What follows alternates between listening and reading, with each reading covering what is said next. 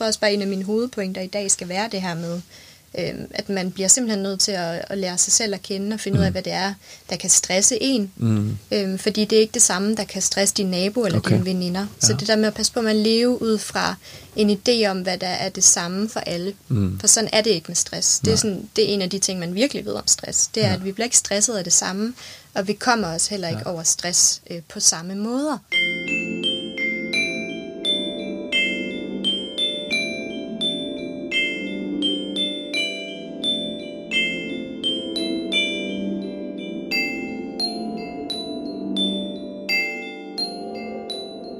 Stress er et af de begreber, som har lige så mange facetter, som der findes mennesker på jorden. Især de seneste 10 år har stress virkelig været inde på radaren hos forskere og ledere i alt fra politik og business til livsstil og psykologi. Og så er der selvfølgelig de alvorligt stressramte, som udgør omkring 450.000 mennesker eller cirka 12 procent af den danske befolkning. De fleste kan nok blive enige om, at stress har noget at gøre med vores trivsel og livsstil – og at det meget handler om, at man skal lære at kende sig selv og sine egne grænser hver især. Og nogen vil måske også hævde, at stress er en grundtilstand eller et vilkår ved livet. At vi alle sammen kan føle os presset, anspændte, overbelastet og ja, stresset i perioder. Og måske er det her grundvilkår kun blevet endnu sværere at have med at gøre i en tid, hvor vi i høj grad har en kultur, der handler om at præstere, skabe det lykkelige liv, som var det et projekt, og overskrevet ens egne grænser for at opnå resultater. I så fald er der i hvert fald ikke noget til, at flere og flere danskere føler sig stressede. Med alt, hvad der følger med af angstsymptomer, fordi hjernen er overbelastet, depression, fordi man føler sig utilstrækkelig, energiløs og ude af stand til at klare dagen. Og hvis den her præmis og analyse er rigtig, så får jeg lyst til at spørge, hvad kan vi gøre for, at vi ikke føler os så stresset som moderne mennesker? Måske handler det om at have god tid og ro omkring de aktiviteter og gøremål, man har i hverdagen, i sit arbejdsliv og derhjemme. Måske handler det om, at vi alle sammen bliver bedre til bare at være, uden at skulle præstere, og lære at leve vores liv i et lidt roligere tempo. Og måske kræver det, at vi ændrer vores kultur og forventninger til hinanden i samfundet, i hjemmet og på arbejdspladsen. De spørgsmål kan jeg godt tænke mig at blive lidt klogere på. Derfor har jeg inviteret psykolog Thea Fierlin, som arbejder med stress og trivsel i Novo Nordisk, til en snak om hendes erfaringer med at forske i stress og trivsel på arbejdspladser, og også for at høre om, hvilke løsninger hun peger på i forhold til at reducere stress i samfundet. Og måske også hjælpe os alle sammen til at blive lidt bedre til at sige manjana, manjana.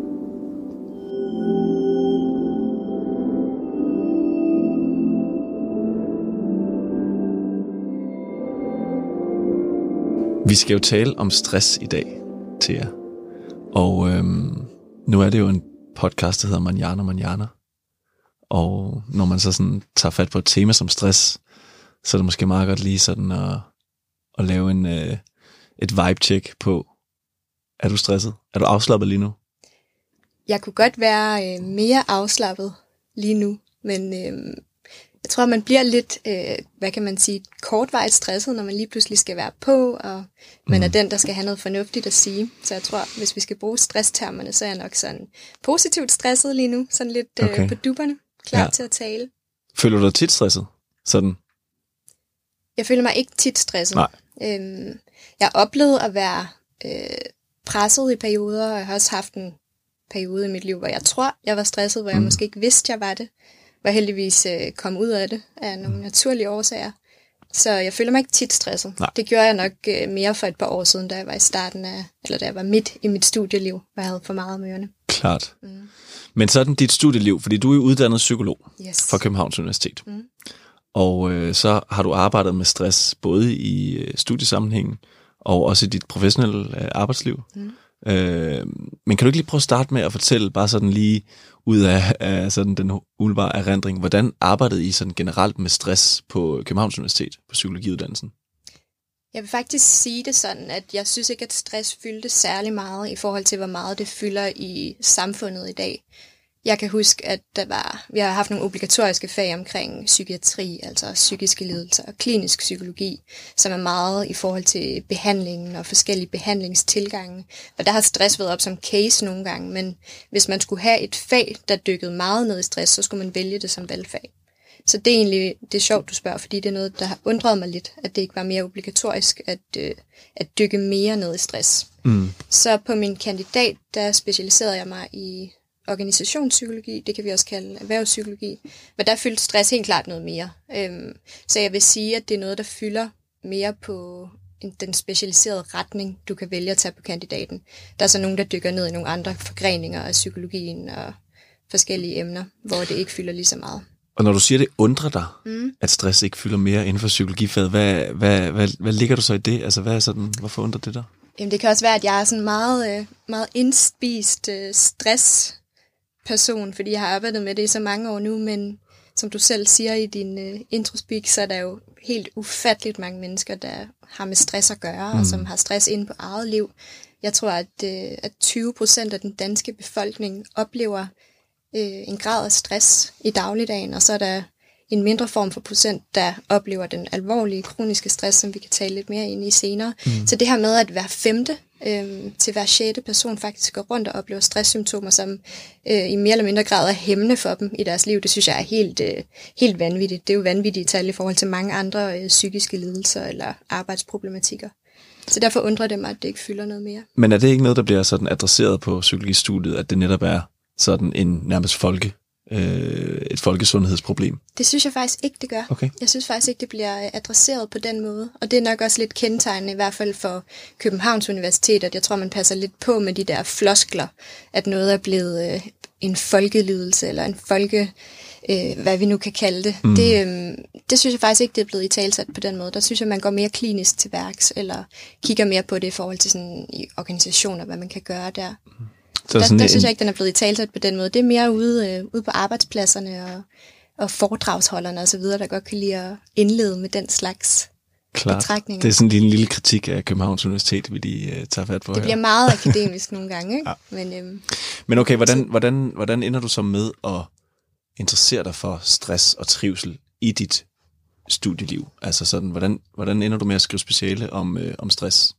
Jeg, jeg tror, det handlede om, at jeg havde beskæftiget mig med stress mm. i nogle forskellige sammenhænge, i nogle studiejobs, og så landede jeg i et rigtig, rigtig spændende studiejob til sidst på studiet, øh, efter et internship hos Novo mm. Nordisk, hvor øh, en del af mit internship eller praktikophold handlede om at udarbejde, hvad kan man sige, nogle forskellige workshops og interventioner for medarbejderne i en mm. afdeling. Øh, hvor vi fokuserede rigtig meget på hele det her sådan skam og samvittighedselement, der var i forhold til stress. Ja. Så det var egentlig lidt en idé, min gamle chef havde, men hvor jeg fik lov til at prøve at eksperimentere lidt med, hvordan mm. man kunne gå til det, hvordan mm. man kunne arbejde med det, og se, hvordan medarbejderne reagerede på det. Mm. Og der fandt jeg ud af, at øh, det ikke bare var noget, der stod i lærebøgerne, eller noget, der blev sagt i medierne, mm. det her med, at der er mange, der har det dårligt med stress. Det er virkelig mm. en ting, der eksisterer. Har man ikke selv haft det, så kender man 100% en, der har haft det. Så jeg synes bare, det var enormt meningsfuldt for mig Klar. arbejde med noget, som faktisk er en ægte problematik. Mm. Øhm, og så også erkende og erfare, at der er faktisk også noget at gøre ved det, og der er noget at gøre ved det på arbejdspladserne. Mm. Og der er både sådan det etiske i det, i at selvfølgelig skal folk have det godt, når de går på arbejde. Man går på arbejde så mange timer i døgnet. Øhm, men også at for et, hvad kan man sige, et virksomhedsperspektiv eller et mere businessperspektiv, der giver det jo rigtig, rigtig god mening, at man prøver at tage hånd om noget, som koster så mange øh, fraværsdage. Det er jo helt absurd, så mange fraværsdage, der og har, generelt, har i stress. Ja, og generelt for samfundsøkonomien, ikke? Ja. Er, er, det, er det jo et stort økonomisk problem, at så mange mennesker lider af, af stress, mm. og, og som, som bliver en hemsko for deres arbejdsliv blandt andet. Men øh, nu siger du så, at, øh, at du så blev interesseret i det her mm. med stress i løbet af din studietid, mm. og, øh, og endte også med at skrive noget speciale om det. Øh, hvordan har du så arbejdet med det professionelt, efter du blev færdiguddannet? Mm. Jeg har arbejdet med det øh, i et par år, øh, hvor jeg særligt har arbejdet med det i forhold til ledere og medarbejdere mm. på arbejdspladserne, i forhold til, hvordan man kan øh, agere proaktivt. Jeg har meget haft det her blik for hvad kan man sige, stressforebyggelse frem for stresshåndtering, som jeg synes er øh, lidt en udbredt problematik på mange arbejdspladser, at man går rigtig meget op i at have nogle politikker i forhold til, hvordan håndterer vi det, når folk går ned med stress. Det kan være, at man tegner et abonnement med Falk Healthcare, hvor man kan få koblet noget psykologhjælp på, hvis nogen får det dårligt. Men jeg er meget mere optaget af den her øh, den her forebyggelse af stressen. Hvordan er det, vi kan lave nogle forskellige tiltag og værktøjer i organisationen, som kan gøre, at vi kan få sænket stresstallene, altså at vi undgår, at folk kommer derud, hvor de bliver stresset. Så det har jeg arbejdet med øhm, de seneste par år i Transportministeriet, hvor, øhm, hvor jeg synes, jeg har lykkes ret godt med, med nogle forskellige ting derinde. Spændende. Og når du så er ude i, øh, i erhvervslivet, mm.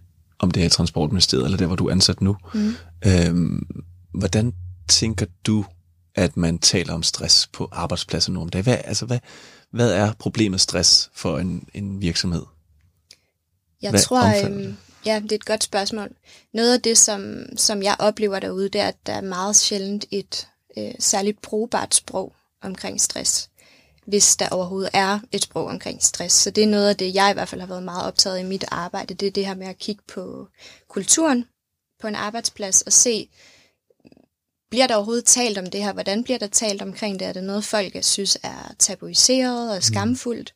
Og i så fald, øh, hvordan kan vi så opsætte nogle situationer, hvor medarbejderne faktisk kan træne det her med at øve sig i at tale om trivsel og om stress, og træne lederne i at blive bedre til at spotte stress, og have gode dialoger med medarbejderne omkring, hvordan de har det. Og det, øh, det er noget, der jo alt sammen taler ind i kulturen på den måde, at at hvis man går og har en eller anden adfærd øh, over for hinanden, som ligesom bliver genkonstitueret dag efter dag, det kan være, at det er tabuiseret at spørge til stress, det kan være, at det er noget, man gemmer for sig selv, så går man ligesom og opretholder en sund måde, eller en usund måde at være sammen med hinanden på arbejdspladsen.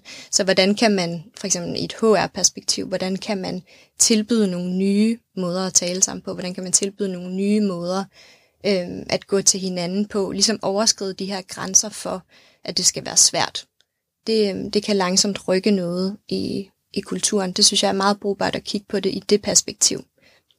Og når du så siger det der med, at skam mm. er en, øh, et omdrejningspunkt i forhold til, øh, til nogle af de stressproblemstillinger, der kan være på, på en arbejdsplads, øh, hvad, ja, hvad ligger der præcist i det, mm. den tanke? I, altså i nutiden, øh, som du jo også er meget optaget af, der lever vi jo i det vi jo alle sammen kalde, kan kalde en, hvad kan man sige, en performancekultur mm. eller et projektsamfund, hvor der er fart på, og hvor, øh, hvor vi alle sammen skal udvikle os, og hvor alt bliver forstået som projekter. Så det der med, hvis man pludselig øhm, i en verden, hvor man har mulighed for selv at bestemme en masse ting, og have indflydelse på sit arbejdsliv, øhm, og hvor man helst skal klare det godt i mange arenaer, hvis man så pludselig ikke rigtig kan følge med, og man pludselig ikke rigtig kan leve op til det, man gerne selv vil, eller det, man tænker andre vil, så kan der godt opstå den her skamfølelse, som er en, hvad kan man kalde det, en social følelse, der er relateret til andre mennesker. Det handler grundlæggende om, at man er bange for, hvordan andre ser en. Man er bange for at blive udstødt øh, fra gruppen, kan man sige, eller i lederens perspektiv, hvis man erkender, at man faktisk er øh, utilstrækkelig ikke kan leve op til det, man skal på arbejdspladsen. Og det er en kæmpe problematik i forhold til stress, fordi når man er stresset, og man samtidig får trigget den her skamfølelse af, at det er faktisk ikke okay, at du er blevet stresset, at du ikke længere kan klare det, du kunne før, så lægger det en ekstra dimension på stressen. Det, øhm, det gør, at dine tanker myldrer meget mere, øh, og det her med tanker og bekymringer, det kan udgøre en kæmpe stressfaktor i sig selv. Så hvis du lægger det lag ovenpå, at du i forvejen er stresset, så kan det faktisk gå hen og eskalere og føre til ret alvorlig stress. Så det er vigtigt at få taget hul i virksomhederne på, på kulturen, hvis der, den er præget af, af tabuisering, som jo handler meget om det her med skam. Og kan et af de problemstillinger, som, som man så kan have på en arbejdsplads, kan det, altså, handler det om det der med, at man simpelthen ikke giver plads til, at det hele menneske kan få lov at, at, at være på den her arbejdsplads. Altså at man også har sine følelser og sine bekymringer mm. med ind i arbejdslivet. Ikke sådan øh, som som noget, der skal fylde det hele, men, men som et element, der i hvert fald skal tages højde for, og som man mm. skal være opmærksom på som leder. Er det, sådan, er det noget af det, det handler om? Jeg tror helt bestemt, at det er noget af det, det handler om, og spørgsmålet er så, som du siger, hvem er det, der ikke tillader, at det kommer med ind på arbejdspladsen? Og det er noget, jeg synes er meget spændende, det her mm. med, er det dig selv, der ikke tillader dig at vise det på arbejdspladsen, eller er det din leder, mm. du har en oplevelse af, at I ikke kan tolerere en eller anden form for en sårbarhed, eller øh, en lidt lavere performance øh, for en periode? Eller er det igen kulturen på arbejdspladsen? Er det bare sådan, vi er sammen på den her arbejdsplads? Der kører vi hårdt på, og der er ikke plads til sårbarhed. Så det er spændende at kigge på det her med, hvem det er, der ikke tillader det. Fordi det kan også være, at man, man selv er præget på en måde, hvor man ikke... Øh, Viser de sider frem, måske? Hvor man ikke har lyst til at vise de sider ja. frem, hvor det ikke er en del af ens selvforståelse. Mm. Øh, jeg tror, der er rigtig mange, der er præget af en fortælling eller en forståelse af, at de skal kunne alle de her ting. De skal kunne mestre og balancere mm tusind ting i deres hverdag, og de skal performe godt på arbejdet. Så det her med skamfølelsen, bliver den trigget af nogle andres adfærd, eller egentlig din egen fortælling om dig selv? Det synes jeg er et spændende, spændende emne at kigge på. Men det man ved om skam i forhold til stress, det forskning peger på, det er, at når man går i dialog omkring det, når man går i dialog for eksempel med sine ledere, øh, om at man har det på den her måde, at man føler sig utilstrækkelig, fordi nu er man både blevet stresset, men man føler samtidig, at man ikke øh, er god nok, at det vil være svært at eksempelvis lægge med en sygemelding hvis man går i dialog med sin leder eller sin kollega omkring de her emner, så viser det faktisk, at det har en ret lindrende effekt, både på skamfølelsen, men så også på sigt for stressfølelsen, fordi man fjerner det her element af skam, som udgør en stressfaktor. Og dermed så bliver man set og hørt på sit, med sine følelser, ja. og med sit, øh, det som et helt menneske, der bliver anerkendt. Yes. Øhm, men, og det kan være sindssygt grænseoverskridende at skulle tage det skridt. Så det er noget af det, jeg er optaget i i mit mm. arbejde, hvordan man for eksempel kan sætte nogle, øh, det kunne være en workshop, hvordan man kan sætte nogle kontekster op, mm. hvor medarbejdere og ledere faktisk øver sig i, øh, det lyder sådan lidt et underligt måske, men faktisk øver sig i den her lidt øh, grænseoverskridende adfærd, hvor man øver sig i at gå i dialog med hinanden og spørge til noget af det, der er svært. Fordi har man allerede gjort det i en setting, hvor så står der måske en HR-person og faciliterer det, der er det ikke helt lige så svært, men der har man lige prøvet det, og man har lige overskrevet lidt nogle små grænser, så gør det det faktisk nemmere, når du kommer tilbage i din almindelige arbejdskontekst. Så der er alt muligt at gøre ved det her, øh, som har en god, god effekt på kulturen. Og det skal vi lige vende tilbage til, det der med, med sådan kulturen, hvad mm. man kan gøre der. Men hvis vi lige skal dykke lidt mere ned i, hvad der er årsagerne til det her. Altså, nu siger du selv, det, det er interessant at finde ud af, hvem er det, der skaber den den der sådan hindring i forhold mm. til, at man, øh, at man kan lade de her ting flyde lidt mere frit på arbejdspladser. Øh, hvorfor tror du, det er så svært for mennesker i arbejdssammenhængen, det kan også være i privatlivet, at vise sårbarhed? Hvorfor er det så svært at, øh, at være ærlig omkring sine grænser? Ja, hvorfor er det så ærligt altså, at være, eller svært at være ærlig? Er det, er det noget med det der, som du er inde på før, med at man er bange for at blive udstødt, man er bange for at være forkert? Altså sådan... Jeg tror helt sikkert, at der har været en, ret usund bølge i samfundet i de seneste mange år, hvor, hvor man ser flere og flere flere, der kører på øhm, i mange forskellige kontekster mm. i deres liv, og også portrætterer de sider af sig selv, som er de stærke, øhm, mm. hvor man kan hvor man kan balancere. Det kan eksempelvis være karrierekvinden, der for, mm. formår at balancere et, øh, et arbejdsliv og en karriere med at have børn og et godt parforhold og alle de her ting. Mm. Kolonihave og bære de bedste boller ja. og så det er de hele. tilfælde, vi mm. hører om, og det er dem, vi typisk ser, hvor, øh, hvor man ser måske ikke så tit dem, der faktisk synes, det er rigtig svært at få, få enderne til at mødes. Så hvis det er de fortællinger, der florerer rundt ud i samfundet og på de sociale medier og i artiklerne i de store, øh, de store blade, så tror jeg, det bliver svært at være den, der faktisk øh, kun kunne finde ud af at balancere med den ene ting. Det kunne være, at man tilvælger familielivet frem for karrierelivet. Og det er jo klart, at det trigger en eller anden form for en, en utilstrækkelighedsfølelse.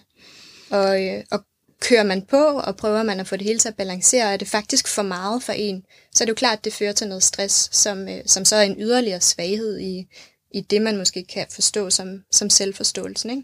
Jo, jeg tænker da sådan, øh, på mange måder, så, så er kernen i det her jo ikke kun noget, der er aktuelt på arbejdspladser, men netop også i samfundet mm. generelt, og i privatlivet og socialt generelt, at man har svært ved at synliggøre sårbarhed, mm. og har svært ved at og, øh, og måske også øh, tage imod andres fortællinger om sårbarhed. Fordi mm. det ikke altid er sådan det lette og lækre at, at være vidne til og lytte til. Øhm, nogle gange er det måske meget sundt at også lytte til det svære og det mm. hårde og tale om det. Øh, og der kan måske godt have, at være, at der er nogen, der lever i en forestilling om, at man skal prøve at skære det væk, mm. frem for at synliggøre det. Ja. Kan du, det, kan du genkende det? At det er det uschammerende, man helst ikke skal være, øh, skal være for synlig omkring. Ja. Det kan jeg sagtens genkende, og det synes jeg også, jeg ser ude i praksis. Øhm, jeg synes, jeg taler med rigtig mange medarbejdere, og faktisk også veninder osv., mm. som har, har enormt svært ved det, øh, og skulle mm. være ærlige på arbejdspladsen omkring, hvis de har det dårligt. Mm. Der er forsket rigtig meget i sådan noget ledelsessårbarhed, øh, som tema, som jeg synes er helt vildt spændende, hvor man, man faktisk har fundet ud af det her med, at ledere, der tør vise sårbarhed og tør være ærlige omkring det, de har svært ved, og det, de har svært ved at nå. Øh, og også tør sætte ord på deres følelser nogle gange, at det bidrager til en helt vildt sund øh, kultur på arbejdspladsen, altså et bedre arbejdsmiljø, fordi det så fordrer, at, led, at hvad hedder det, medarbejderne til de ledere pludselig tør gøre det samme. Det man ved, det er, at lederne jo sætter en helt vildt definerende standard for, hvad der er okay adfærd på arbejdspladsen, altså hvad der er legitim adfærd, hvad er det okay at sige, og hvad er det okay at udvise. Så hvis lederne ikke gør det, så kommer medarbejderne heller ikke til at gøre det. Mm. Så skal man arbejde med det her på arbejdspladserne, så er lederne nødt til at, at være dem, der går forrest, og også tør indrømme, at de har haft eksempelvis stressede perioder, eller hvad det er, der kan stresse dem. Det her med, at de også tør indrømme, som du selv kalder det, at mm. de er et menneske med et helt menneske ja. med, med forskellige aspekter. Og medarbejderne oplever dem ikke som dårligere ledere, Nå. Det er jo det, lederne så kunne være bange for, ikke? at hvis mm. de udviser noget sårbarhed, så, så vil det måske spotte deres ledelsesry, men det gør faktisk det modsatte. Hva, men, men hvad tænker du med det? Altså, fordi at, er, det, er det virkelig rigtigt, at man er lige så likable mm. og lige så øh, sådan, øh, god til at trumfe valg igennem, som man jo skal nogle gange som leder? Mm. Øhm, og, og som rollemodel øh, generelt måske skal, skal træffe beslutninger øh, over for, nogle, for nogle øh, andre. Men øh, gør det der virkelig ikke sværere at du viser sårbarhed? Det, jeg har oplevet mm. ude i praksis, og det jeg også lidt har kunne læse mig til, det er faktisk det her med, at man kan godt være en sårbar leder, hvis man stadigvæk er klar i sin ledelsesstil. Øhm, så din sårbarhed skal ikke komme til udtryk i den retning, du sætter, øh, i de prioriteringer, du laver, og de beslutninger, du træffer som leder. Men du må gerne udvise nogle sårbarheder omkring det at være menneske. Mm. Øhm, og det er det helt klart det, jeg erfarer. Det tager ikke respekten af dine beslutninger, at du også er et, øh, et menneske, der har oplevet nogle forskellige ting. Mm. Det kunne være sorg, det kunne være skilsmisse, det kunne være stress, som vi taler om nu. Så længe det ikke går ind og in, altså infiltrerer din, din ledelsesretning eksempelvis. Mm. Så det, det er en vigtig skældning, at det er jo ja. ikke fordi, man skal sidde som leder hver eneste dag øh, i min optik og, øh, at ytre, hvor dårligt man har det, og hvor svært man har ved at Og blive vævende i ens valg og sådan noget. Fordi så man, kan det være, ja. at man skal, skal overveje, om man skal være leder eller være leder lige på det tidspunkt. Øhm, det kan også være det at være leder, der gør vedkommende stresset. Mm. Så skal man selvfølgelig tage det op til, til refleksion. Mm. Og det er jo generelt, kan man sige, en ting mellem mennesker, at, øh, at vi påvirker hinanden. Mm. Det kan vi jo ikke undgå at gøre. Venner påvirker hinanden, sociale medier påvirker, altså følgere påvirker hinanden. Øh, forældre påvirker deres børn i en eller anden form for ledelse jo også af børnene. Det er jo så inden for opdragelse. Altså der er mange instanser af livet, hvor man ligesom har rollemodeller, og hvor man kigger på hinanden, mm. og så mm. efterligner nogle ting. Eller, eller at det, den stil, som vedkommende ligesom udviser, den skaber den kultur, man så er i. Mm. Og hvis, hvis den leder, eller det kan jo så også være ens selv over for ens følgere, eller over for ens niæser og kusiner, eller for ens øh, mindre brødre. Hvis man ikke selv ligesom tør vise sårbarhed, mm. og stå ved ens svagheder, og for eksempel kunne græde som mand. Det er jo sådan en mm. ting, som, som har været svært i mange år, tror jeg, for nogen, at vise følelser, og, sådan, og måske også mærke sine følelser overhovedet. Hvis man ikke tør det, så er man jo med til at skabe den der kultur, som lukker det væk. Og, og det tror jeg måske sådan er virkelig en meget stærk kerneproblematik, man også godt kan, mm. kan bruge på sådan at analysere arbejdspladsers øh, stresskultur og sådan noget, mm. hvor, at, hvor at det i virkeligheden er det der med sådan, at lederne skal turde gå forrest og vise sårbarhed og kunne ligesom acceptere det der med, jamen der er jo mm. problemer. Selvfølgelig er der problemer i mit liv også. Ja. Selvfølgelig er jeg også i tvivl nogle gange. Og selvfølgelig er jeg også ked af det og trist. Og måske går jeg også igennem en skilsmisse og sorg og så videre. Mm. Og det vil jeg ikke skjule på min arbejdsplads. Men det er også det her med, at lederne tør, når du siger gå forrest, for mig at se, så er det også meget det her med at gå forrest i forhold til at ture og spørge, hvordan medarbejderne har det. Øhm, det er klart, det er jo så også en ledelsesansvar. At, at en ting er ja. at skulle udvise noget selv, og udvise noget sårbarhed selv, og, og på den måde bruge sig selv lidt i sin ledelsesrolle, men lige så meget gå forrest i forhold til, hvad er det okay at spørge om? Hvis man gør det til en naturlig ting i dagligdagen, eller det kan være på dialogmøder, eller hvad man nu har på arbejdspladsen. Hvis man gør det til en naturlig ting, at man bliver spurgt til, hvordan man har det, så er det måske akavet den første gang, og måske også den anden gang. Det kan også være, det akavet den tredje gang. Men derefter, så vil det altså gå hen og blive noget mere og mere naturligt, en del af den kultur, der måske er i et kontor eller en relation mellem medarbejderne og lederne. Så det er sådan, i forhold til, hvis man vil arbejde stressforebyggende, så synes jeg virkelig, at ledelseselementet er så utroligt afgørende, og jeg synes, det bliver indtænkt for lidt mm. øhm, ude i verden. Der er nogle øh, organisationer, særligt de større C20-virksomheder, hvor man virkelig gør en dyd ud af at, at rekruttere ledere, der også har det her personaleledelseselement i sig, altså dem, der godt kan finde ud af at tale om trivsel og spørge til, hvordan medarbejdere har det, osv. Osv. Hvor jeg synes, man ser mange andre arbejdspladser, hvor det er absolut ikke noget, man tager i betragtning, når man taler om god ledelse. Og det synes jeg er en skam, fordi det påvirker, øhm, påvirker simpelthen så meget på arbejdspladsen.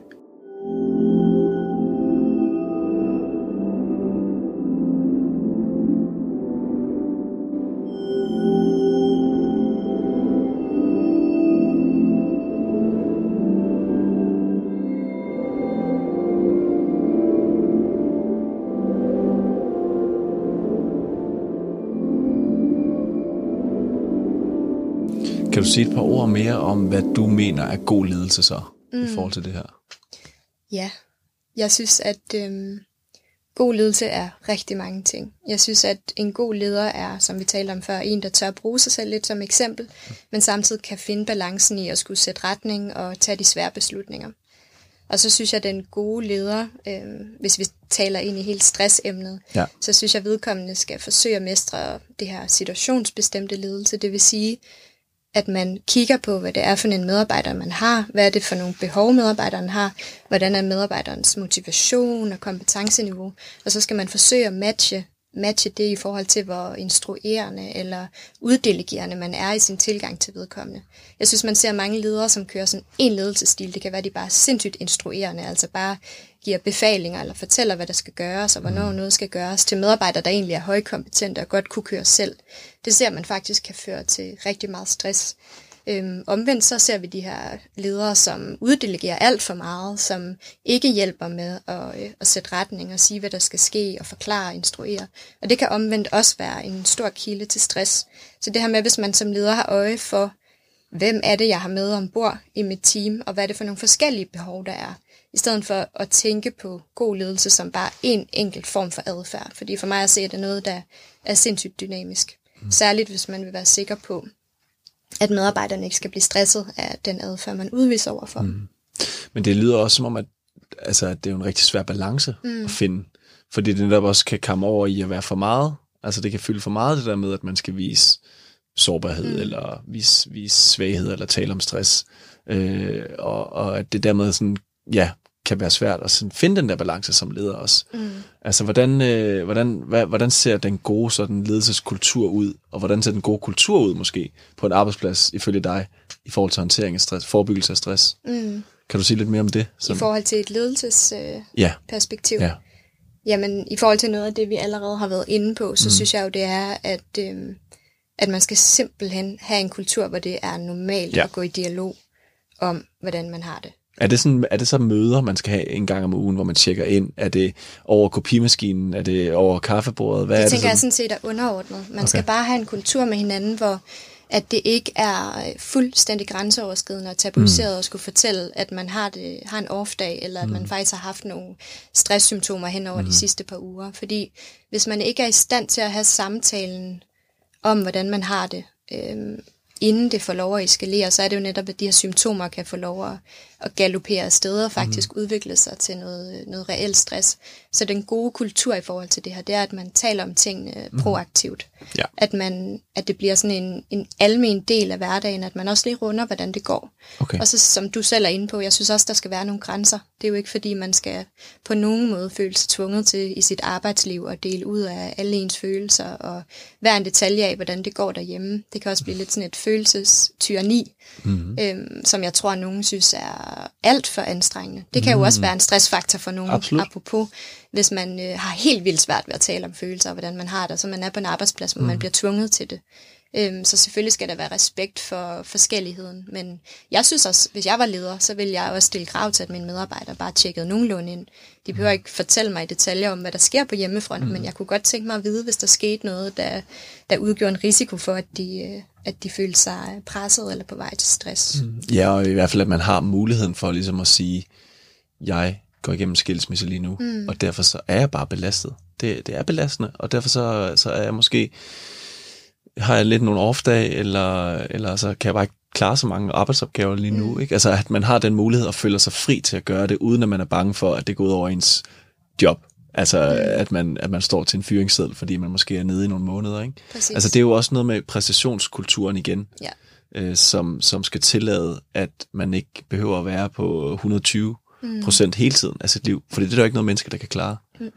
Men, men, men der er stadigvæk nogle sådan dilemmaer, tænker jeg, konflikter i forhold til det her med, at virksomheder jo er enormt drevet af at skulle være effektive mm. og skulle løbe hurtigt. Ja. Og man skal sådan ligesom nå nogle deadlines. Mm. Øh, og det ligger jo også i business-tankegangen. Busy, ikke? Altså jo. travlt. Ja. Vi har travlt. Der skal ske noget. Selvfølgelig. Selvfølgelig øh. har man nogle mål, der, der skal nås.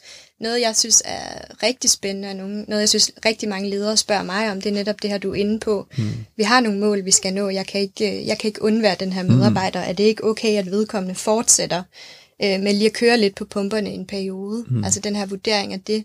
Hvor der tror jeg, at det mest bæredygtige, man overhovedet kan gøre, det er netop at at skabe øh, en arbejdsplads, hvor man tør tage tingene i opløbet. Det kan være, at nogen har udviklet øh, nogle stresssymptomer, der kræver, at man måske lige sygemelder sig en uge eller to, og så går en lille smule på nedsat tid, eller i hvert fald får frataget nogle arbejdsopgaver, versus at man bare lader tingene være, som de er, og så går der fire måneder mere, i det her tempo, og så ser vi pludselig et stresskollaps, hvor vedkommende skal være ude af spillet i fire måneder. Mm. Så det er det her med også at få lederne til at forstå, at man, man skal sætte regnestykket op over for hinanden. Mm.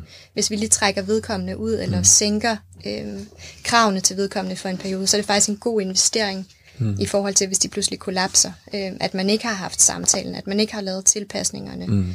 Øh, det, er en, det er en dårlig idé. Mm. Det, det giver ikke mening på sigt. Nej, og det, er jo, og det er jo også det der med sådan, at et er, at man selvfølgelig kan forebygge ved at, at sikre, at der er en god samtalekultur, mm. og øh, at der er en dialog omkring de ting, der fylder noget i medarbejdernes liv. Øh, men noget andet er, at man måske også som virksomhed arbejder med, hvor hårdt skal man arbejde? Mm. Altså, hvad er tempoet, vi ligesom, vi ligesom arbejder efter? Ikke? For det, man kan jo skrue op og ned på tempoet. Altså, yes. vi kan jo også blive robotter, der bare løber derudad øh, 500 mm. km i timen. Ikke? Eller man kan sige, nej, her der, det her der behøver vi ikke løbe så hurtigt. Øh, men det er jo et privilegie, som, som mange i det private erhvervsliv mm. ikke har, typisk. Fordi at der er nogle andre krav til, hvad man skal præstere mm. øh, der. Som, er, det sådan, er det noget, som man taler om, synes du nogle gange, det der med, hvor meget skal vi producere, og hvor meget skal vi præstere i forhold til at passe på vores medarbejdere? Mm. Altså sådan... Det synes jeg bestemt. Ja. Det synes jeg bestemt er noget, der bliver talt rigtig, rigtig meget om. Ja. Og det er jo det, der kan være lidt uhyggeligt, det her med, når mennesket og menneskets indsats bliver omsat til en ressource, øhm, som det jo er i sådan et... Human øh, resource. Human resource, ja. ja. Øhm, selvfølgelig, selvfølgelig tænker man over det. Hvor, mm. hvor meget kan vi skrue på, øh, på knapperne, før at der er nogen, der får det dårligt mm. øh, af det her. Det, øh, det synes jeg bestemt er diskussioner, der er derude, og mm. som jo er værd at gå ind i. Mm. Fordi man skal jo... Øh, altså man skal jo som virksomhed sætte sig nogle mål og forsøge at nå dem, øh, og balancere en, øh, en trivsel. Og der er jo heller ikke noget ved, at man sætter målene alt for lavt, fordi det kan jo også være demotiverende for medarbejderne, hvis de ikke er med til at opnå noget, noget stort ja, ja. eller noget spændende. Så det her med at ramme en balance, der både er motiverende, mm. hvor man skal arbejde hårdt nogle gange, men hvor man heller ikke knækker med stress. Mm. Og der tror jeg bare, jeg vil vende tilbage til det, jeg allerede har sagt ja. seks gange nu, men netop, hvordan skal vi vide, om vi er ved at have ramt et niveau, som er sundt, eller ja. lige på grænsen til det usunde. Ja. Jamen, det ved du kun, hvis du taler med medarbejderne, med ja. ud og se, hvordan de har det. Ja. Øhm. Så der er noget med at finde det der, det der balance, ja. equilibrium, hvor man ligesom kan sige, her har vi en sund kultur, øh, tænker jeg, det er det, jeg hører, du, du, du siger, og det, er jo også, mm. det giver også god mening, synes jeg, når man sådan beskæftiger sig med, med stress også i filosofisk perspektiv. Det der med, øh, hvad, er det for nogle, hvad er det for et liv, vi gerne vil leve? Mm. Hvad er det for nogle mennesker, vi gerne vil være? Altså, kan det ikke virkelig lade sig gøre at leve et godt liv, hvor man trives, hvor man arbejder og producerer og er vigørlig øh, og virksom og udvikler sig og er i nogle spændende fællesskaber fagligt, men samtidig også kan leve et liv ved siden af, hvor man har tid til sine børn, og tid til sine venner, mm. og kærligheden, og, øh, og, og også gå en tur i skoven, og spille øh, dyrkende sport. Mm. Altså kan det ikke virkelig lade sig gøre at lave alle de ting, uden at man skal være stresset? Det burde det godt kunne, ikke? Mm. Men det kræver jo, at der bliver givet plads til de andre ting. At man ikke siger, du er bare, altså, du er en arbejdshest, ja. og du skal bare knokle dig ud af ja. 60 timer. Det er der nogle brancher, som, som, som et eller andet sted forventer måske lidt, ikke? Der er nogle brancher, hvor det simpelthen er helt almindeligt, at de første par år, du er der, altså i nogle af de store konsulenthus, mm. der sidder du der til klokken øh, midnat, eller hvis ikke klokken mm. bliver to, og så møder du altså ind næste morgen igen halv ni. Ja. Og så kan det godt være, at du må gå lidt tidligere om fredagen. Ja. Men øhm, for mig at se, at det... Øhm, skal man være lavet noget særligt for at kunne holde til det. Og, øh, Absolut. Og jeg tror helt bestemt, at der er nogen, der kan holde til det, og hvor okay. det bare er en fed udviklingsmulighed, og hvor man ja, ja. faktisk synes, at det giver en rigtig meget i et par år. Øh, ja. Det behøver ikke betyde, at man, man går ned med stress. Okay. Der kan være noget, der modvejer det netop, at der er hele den her udvikling, og der er et kæmpe højt motivationsniveau, mm. anerkendelsesniveau. Det kan være mm. alt muligt, som, som opvejer stressen, hvor, øh, ja. øh, hvor jeg tror, hele hovedpointen med det her er jo bare, at at man skal finde ud af, hvem man selv er, hvad man selv kan holde til, og hvad man selv har lyst til at finde sig i. Mm. Øhm, fordi jeg tror også, at der er mange, der egentlig er i noget, de ikke kan holde til. Mm. Øhm, hvor de holder, holder dampene oppe, og hvor de fravælger nogle andre ting, som kunne være, være livgivende for dem. Absolut. Og nu siger du netop det der med, at man skal, man skal lære sig selv at kende mm. og finde sig selv. Og der sidder jeg også som filosof yes. og tænker, ja, det er jeg helt enig i. Men hvornår skal man få tid til det? Mm. Hvornår, skal, hvornår bliver der plads til, at man kan gøre det i et samfund? Øh, så hvis du, hvis du skal gå øh, den slagende vej lynhurtigt mm. efter øh, folkeskolen, så skal du på gymnasiet, og så skal du på universitetet, eller på din, øh, på din mellem, øh, mellemgående uddannelse, eller hvad for en mm. uddannelse du tager, og så skal du ud i arbejdslivet, og så skal du arbejde hårdt i mange yes. år, og så, og så kører den. Så hvornår skal man, så hvornår skal man finde sig selv? sig selv? Ja, eller i hvert fald sådan lære sig selv at kende, og finde ud af, hvad man gerne vil. Og så, det, mm. det kræver jo sådan, det kræver i hvert fald tid øh, og ro, tror jeg, hvis man skal være igennem den proces. Ja. Øh, er det noget, man sådan kunne forestille sig, at man kunne faktisk tage ind på en arbejdsplads og sige, hos os, der vil vi gerne have vores medarbejdere, de også har tid til at finde sig selv, mm. selvom det kan lyde lidt. Ja, altså jagten på selvet kan jo også øh, være frygtelig hård uden ende. Så det er Enig. jo også lidt... Øh, Men det er jo en anden diskussion selvfølgelig, ikke? Det er selvfølgelig en anden ja. diskussion, hvor i min optik i den optimale verden, der, øh, der skal der også være plads til i arbejdslivet, at man har mulighed for at reflektere over, hvordan man har det. Mm. Øhm, jeg siger ikke, at man skal sætte alle mulige situationer op, hvor man skal absolut uh, tale med en psykolog eller en coach, eller mm. det ene eller det andet, men jeg synes, det er ærgerligt, hvis man lever sit liv i et tempo, hvor der aldrig er tid til at, at stoppe op og reflektere over, hvordan man har det. Når det så er sagt, så synes jeg, at min egen erfaring er, øh, at jeg har levet nogle år nu her, hvor jeg har haft rigtig meget tempo på. Mm. Øh, hvor jeg også synes, at det har været med til at fortælle mig, hvor mine grænser går. Mm. I forhold til, hvordan jeg har det godt. Hvad er det for et arbejdsliv, jeg trives i? Hvad er det, der er værdifuldt for mig? Hvad er det, jeg skal navigere efter, for at jeg ikke går ned med stress? Mm. Øhm, det her med, at der er så mange forskellige årsager, eller hvad kan man sige, elementer, der fører til stress, mm. og det er jo ikke nødvendigvis af et højt workload, der mm. fører til stress. Det synes jeg er vigtigt at erfare, hvad det så hvad det så er, man skal være opmærksom på som mm. sin egen person, og lige så vel, hvad det er, der er vigtigt for, for ens egen trivsel. Så jeg tror mm. også, at erfaringerne Øh, du siger, tid, tid og rum er vigtigt, men jeg tror også, at erfaringer er vigtige.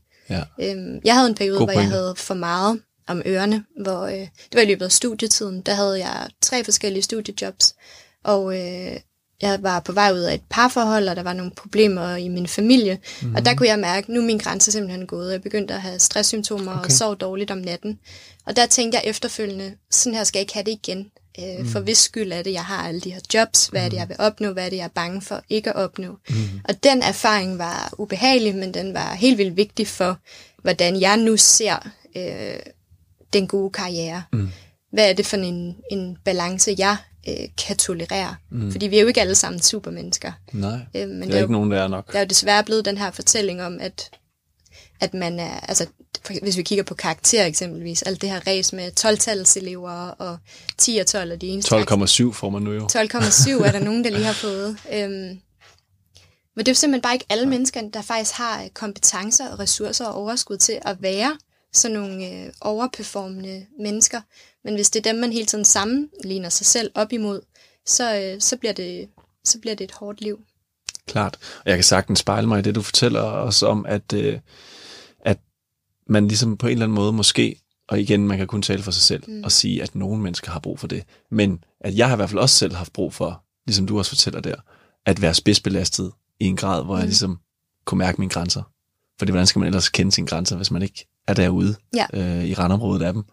Og, øh, og det har jo også gjort, at jeg kan hvile mere i mig selv mm. og i min faglighed og i mit arbejdsliv, at jeg har været spændt ud og har, øh, har været igennem nogle processer, der har været hårde måske, projekter, der har været hårde, hvor jeg har arbejdet meget, meget på dem, eller har været igennem nogle personlige ting, som, som har udviklet mig som menneske, som mm. har også presset mig i den periode.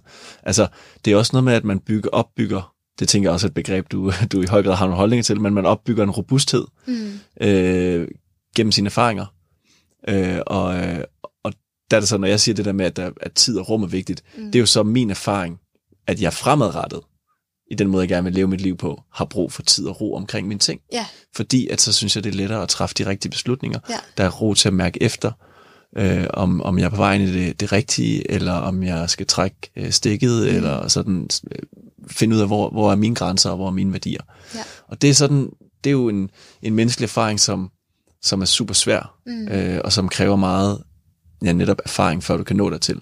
Og det er, jo, det er jo rigtig svært at blive en teenager eller en person i start 20'erne om at kunne det. Mm. Så det er jo nok noget med, at man et eller andet sted må igennem nogle ting, før man er klar til det. Ja. Men jeg tror alligevel, det er svært for mig at sige, at jeg har det sådan, at man skal kunne, man skal mærke stress, mm. før man forstår værdien af ikke at være stresset. Ja. Altså det er vel heller ikke det, du siger? Det er heller ikke det, jeg siger. Øhm, det er min egen erfaring, at ja. det der med at være for spændt hårdt ud, øhm, og egentlig have det dårligt, det, øhm, det var noget, der gav mig en erfaring, og det, det synes jeg absolut ikke, at, at det skal være målet. Jeg tror, Nej. mange ender i den situation, ja. særligt i, i vores tid, hvor man jo mm simpelthen kaster om sig med projekter og engagerer sig i, i alle mulige ting, hvor det jo ikke er moderne at være, der er så mm. måske ved at ske lidt en modbølge, ikke? Mm. Med sådan nogen som dig også, med, at, at det bliver måske lidt, øh, lidt eftertragtet, det her med at ture være den, der lever en, en anden livsform. Ja. Så nej, jeg synes ikke, at man skal være spændt ud og have smagt mm. på stressen, før at det er, øh, nej. er det rigtige. Også fordi, så, så dårligt havde jeg det ikke. Mm. Men jeg tror, at mange, der har smagt på stressen, de kommer til at have nogle følger af det mm. øh, resten af deres liv. Absolut. Altså, vi, vi ved jo om stressede mennesker, at der simpelthen er nogle strukturer inde i hjernen, ja. som kan gå hen og ændre sig og tilpasse sig øh, det forpressede liv. Altså, mm. vi kan kigge på amygdala, den her lille kerne, mm. eller følelsesmæssig hukommelsesbank, eller et frygtcenter, eller hvad vi nu skal kalde den. Der ser vi hos mennesker, der har været stresset, at den faktisk øh, i lang tid, og hos nogen i det værste tilfælde i altid, øh, vil være lidt overaktiv. Det vil sige, at man vil gå og være lidt mere frygtsom, lidt mere ængstelig resten af sit liv. Så derfor synes jeg slet ikke, at man skal derud øh, nødvendigvis. Klart. Mm. Og det, det er selvfølgelig en super øh, vigtig pointe, øh, at det jo ikke er, er noget, man, man skal ligesom gå efter og skabe mm. en kultur, hvor mennesker bliver stresset for, så kan de virkelig mærke, øh, hvor de skal lade være med at, hvad de skal lade være med at gøre. Det skal jo gerne være sådan, at tænker jeg, at man kan bevæge sig frem i livet med, med ro i maven og mm. prøve sig selv af i nogle ting, øh, uden at det skal være sådan alt for smertefuldt. Ja. Men hvis man lige skal dykke lidt ned i det der med at få en robusthed over for mm. stress, altså som jeg tænker, du måske har fået med dine erfaringer, og jeg har også selv fået det gennem mine erfaringer, og jeg tænker, der er mange mennesker, der har det på den måde, mm. øh, at de har lært deres grænser at kende på den måde. Men, men er der nogle sådan ting, hvor du kan se i stressforskningen og i dit arbejde, at det har en indflydelse på, hvordan mennesker bliver stresset? Altså jeg tænker, følelser for eksempel, mm. som meningsfuldhed, passion i arbejdslivet, mm. hvis du har det med, mm. har du så i virkeligheden en tendens til at blive mindre stresset? Altså om der er nogle mennesker, der har en, en robusthed med sig, som skærmer dem lidt ja. imod stress. Ja. Som jeg har forstået stress, så er der jo, som med mange andre psykiske udfordringer, både noget medfødt, altså et medfødt mm. genetisk komponent, men så også det her opvækst, arv og miljø, som jo præger dig, og hvordan du oplever verden, og, og det her.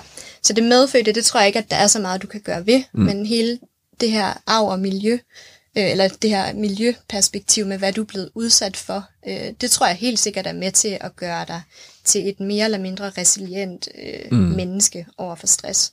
Så jeg tror, det kommer også an på, hvad det så er, der stresser en. Men hvis man nu er typen, eller hvis man kigger på noget, der kan stresse en, som jo er for eksempel mega meget øh, omskiftelighed eller forandringer. Hvis man så er et menneske eller et, en ung person, der er vokset op i et hjem, hvor det altid har været meget omskifteligt, og der måske har været øh, lidt kaos, og altid helt vildt meget på dagsordenen, så, så tror jeg, man, eller så kan man se nogle tilfælde af folk, der navigerer bedre i det her, når de så bliver voksne. Øh, hvor hvis man har levet et meget sådan beskyttet liv, kan man måske kalde det, hvor man ikke er blevet udsat for så meget stimuli og så mange forandringer, så tror jeg, at man bliver hurtigere øh, stresset af eksempelvis mm. den faktor. Mm. Ja, så der er sådan en, det er sådan en, det er, det er en virkelighed en muskel, som, som kan, også kan styrkes lidt. Ja, jeg tror, det handler ja. rigtig meget om, hvordan din hjerne har formet sig til at ja. fortolke ja. og reagere på, øh, på de ting, du bliver udsat for, altså på dine omgivelser. Ja, men det er også det, jeg tænker på, om man, om man for eksempel kan sige, at mennesker, der har fundet en passion, mm. øh, det kan være, at du bare elsker at lave øh, træfigurer mm. i håndværksfaget, ja. eller at du øh, har lavet din egen virksomhed, hvor du bare kan arbejde 70 timer om ugen mm. og er stadigvæk glad. Mm. Altså det at have passion og følelsen af meningsfuldhed med dig, mm. det var mere det, sådan, jeg sådan egentlig tænkte på. Ja. Øh, betyder det, at du er mindre øh, sårbar i forhold til stress? Jeg tror ikke, at man kan sige det en til en, Nej. at man så er mindre sårbar for stress, men jeg vil ikke lægge hovedet øh, på blokken. Nej. Jeg tror, noget, der er vigtigt øh, at sige, det er jo, at det er jo fuldstændig individuelt, hvad der stresser en. Mm. Så for nogen, så kan det være absolut stressende, hvis man bruger tid på noget, der ikke er meningsfyldt. Mm. Hvor hvis man så vender den om og siger, okay, nu bruger jeg alt min tid på noget, der er meningsfyldt, men jeg har simpelthen for meget at lave. Mm. Altså så bliver det jo det her med at have for meget at lave, der så kan blive en stressfaktor. Mm. Hvor jeg tror ikke, at, øh, at det meningsfulde på den måde øh, skærmer en for at blive stresset, fordi okay. der kan være noget andet, der kan gå ind og ramme dig. Absolut. Ja. Øhm, det kan være, der sker noget i privatlivet, det kan være, at du ikke har lige så meget social støtte. Mm. Øhm, der er jo alle mulige faktorer, der kan føre til stress, som jo ikke bare handler om, om det enkelte komponent.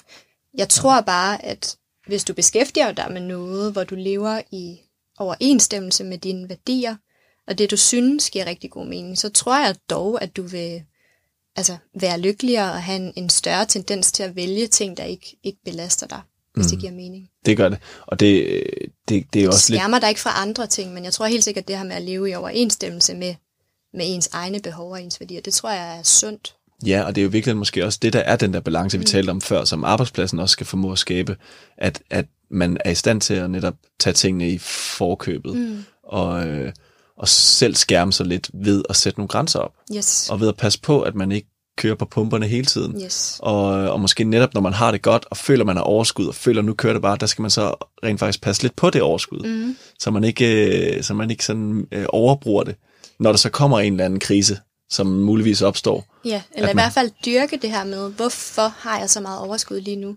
Ja. Altså ikke kun ja, dykke ned i, det her. ikke kun dykke ned i krisetiderne i sit mm, eget nej, liv, men præcis. også dykke ind i de gode tider perioder, hvor man har det rigtig godt. Hvad er det for nogle faktorer, der er på spil lige nu i mit liv, siden mm. jeg egentlig har det på den her måde? Mm. Øhm, er det nogle særlige mennesker, jeg er sammen med? Beskæftiger mig med noget andet, der er bedre for mig, sundere for mig? Lever jeg mere i overensstemmelse med de behov, jeg har? Mm. Øhm, får jeg sagt mere nej til ting, mm. jeg ikke skal bruge energi på? Mm. Øhm, det tror jeg er så gavnligt, hvis man mm. kunne træne sig selv lidt i og, og lære at dykke ned i, i de gode tider også. Absolut, men mm. det er jo også bare, altså det er også virkelig svært, ikke? Fordi at alle de der ting, det er jo, det er jo nærmest sådan, øh, altså mennesk, menneskelig selvudvikling mm. og terapi i en eller anden grad. Ikke? Man, skal, man skal kende sig selv på så mange platforme, men det i sig selv er jo også et projekt, man kan mm. blive stresset over. Det er et kæmpe projekt. Altså det er jo det, ja. det, det er det, der nogle gange er lidt i det her. Ikke? For altså, nogen. Ja, for nogle mennesker. Ja. Ikke? Jo, jo. Og der er jo så forskellige øh, faktorer, der spiller der. Men det, jeg tror også nogle gange, at man, man måske med fordel kan sige til sig selv, det er bare min egen personlige erfaring, du ved ja. selvfølgelig meget mere om den, jeg gør, øh, hvad der virker der, ikke? men at det også med fordel kan nogle gange være fint at sige, ved du hvad, jeg behøver ikke, mm. og heller, jeg behøver heller ikke finde ud af det her helt præcist. Mm. Jeg kan også bare være. Ja. Det er også okay bare at være til stede. Ja, så alting er ikke et projekt, Nej. hvis man kunne uh, leve efter den mantra. Ja, men, men hvad er det så, der ikke er et projekt? Altså, øhm, eller det, det er nok bare sådan at kunne give slip lidt på det så, mm. eller hvad tænker du? Jeg tænker det der med, hvis man, øh, det er jo ret sådan brinkmandsk, ja. men hvis man betragter, øh, betragter sig selv som et stort udviklingsprojekt, ja. så, øh, så tror jeg selvfølgelig, det kan gå hen og udgøre en, øh, en stressfaktor for nogle mennesker. For andre tror jeg, det, er, det kan være gavnligt, og det kan være sundt, så jeg tror også bare, en af mine hovedpointer i dag skal være det her med, Øhm, at man bliver simpelthen nødt til at, at lære sig selv at kende og finde mm. ud af, mm. hvad det er, der kan stresse en. Mm. Øhm, fordi det er ikke det samme, der kan stresse din nabo eller okay. dine veninder. Ja. Så det der med at passe på, at man lever ud fra en idé om, hvad der er det samme for alle. Mm. For sådan er det ikke med stress. Det er, sådan, det er en af de ting, man virkelig ved om stress. Det er, ja. at vi bliver ikke stresset af det samme, og vi kommer også heller ikke ja. over stress øh, på samme måder. Nej. Og i de samme tidsintervaller. Altså det er derfor, ja. det er et komplekst emne, fordi der er så mange forskellige... Øh, årsager og så mange forskellige løsninger. Så for nogen tænker jeg, at det kan være ja. en kæmpe stressfaktor hele tiden, det her dyrkende element af, ja. at man skal være bedre, mens det for andre sikkert er super fint. Ja. Hvordan har du det personligt så i forhold til det? Har du sådan fundet ud af, hvad der stresser dig? Mm, I forhold til det, vi lige snakkede om ja. nu med sådan selvudviklingstrang, der ved jeg helt sikkert, at jeg har det bedst, når jeg formår at lægge, lægge låg på det. Ja. Øhm, og det er faktisk det er meget sjovt, men her de sidste par år, der, øh, der synes jeg, jeg har mestret det her med at give mere slip på det. Forestillinger om, hvem jeg skal være, og hvad jeg skal kunne, og hvordan min karriere skal se mm. ud, og alle de her ting. Og det lever ret meget op til, til teorien omkring det her, at når man kan give lidt slip på det, så får man det faktisk også bedre. Mm. Øhm, har givet lidt slip på altså, forestilling om, hvad den perfekte karriere er. Mm. Og i og med, at jeg slipper det, så bliver jeg faktisk tilbudt noget, der minder om mit drømmejob. Mm, og det er sådan, Fantastisk, ja. der, sker nogle, øh, der sker nogle gode ting, når man ja. mestrer det. Men det har jeg ikke synes var nemt i, Nej. i studietiden. Der har helt sikkert været en af dem. Så det kan stresse mig, når jeg er for optaget af min egen... Øh, min egen verden. øhm. og det giver også god mening, hvis man lige sådan i et, i sådan et neurologisk perspektiv mm. siger, at det, at hjernen hele tiden arbejder på at løse problemer. Det gør man jo i selvudvikling, ikke? Du prøver hele tiden at, det er katten efter musen, ikke? Mm. At finde hoved og hale i tingene. Jamen altså, det er jo kognitiv, øh, hvad hedder sådan noget, øh, det kognitive maskinrum, der er i gang. Yes. Og, og det er jo med til at præge hjernen, ikke? Præcis. Så i virkeligheden er det jo, at hjernen skal have noget ro. Den skal have noget ro, og den skal have nogle øh, alternative øh, veje at gå. Ja. Fordi hvis, det er jo det, man ved om hjernen, at hvis man hele tiden øh, tænker på bestemte kritiske måder, så kridter du ligesom den bane op i hjernen, så er det også nemmere for dig dagen efter at tænke det samme, mm. fordi du lige har gjort det. Ikke? Mm. Øhm, så på den måde træner man sin hjerne til at tænke på en bestemt måde, og det kan man også aflære igen. Mm. Øhm, så så det, det er i hvert fald noget, der giver rigtig god mening mm. for mig, og som er vigtigt for ja. min trivsel. Ja, og det kan jeg sagtens genkende, og for mig er det også meget det der med,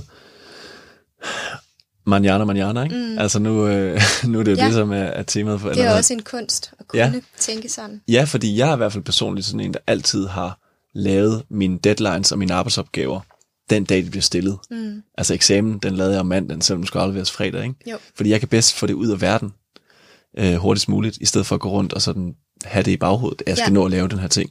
Problemet med det er bare, at der altid er noget nyt mm. på den anden side. Der kommer altid en ny deadline. Ja.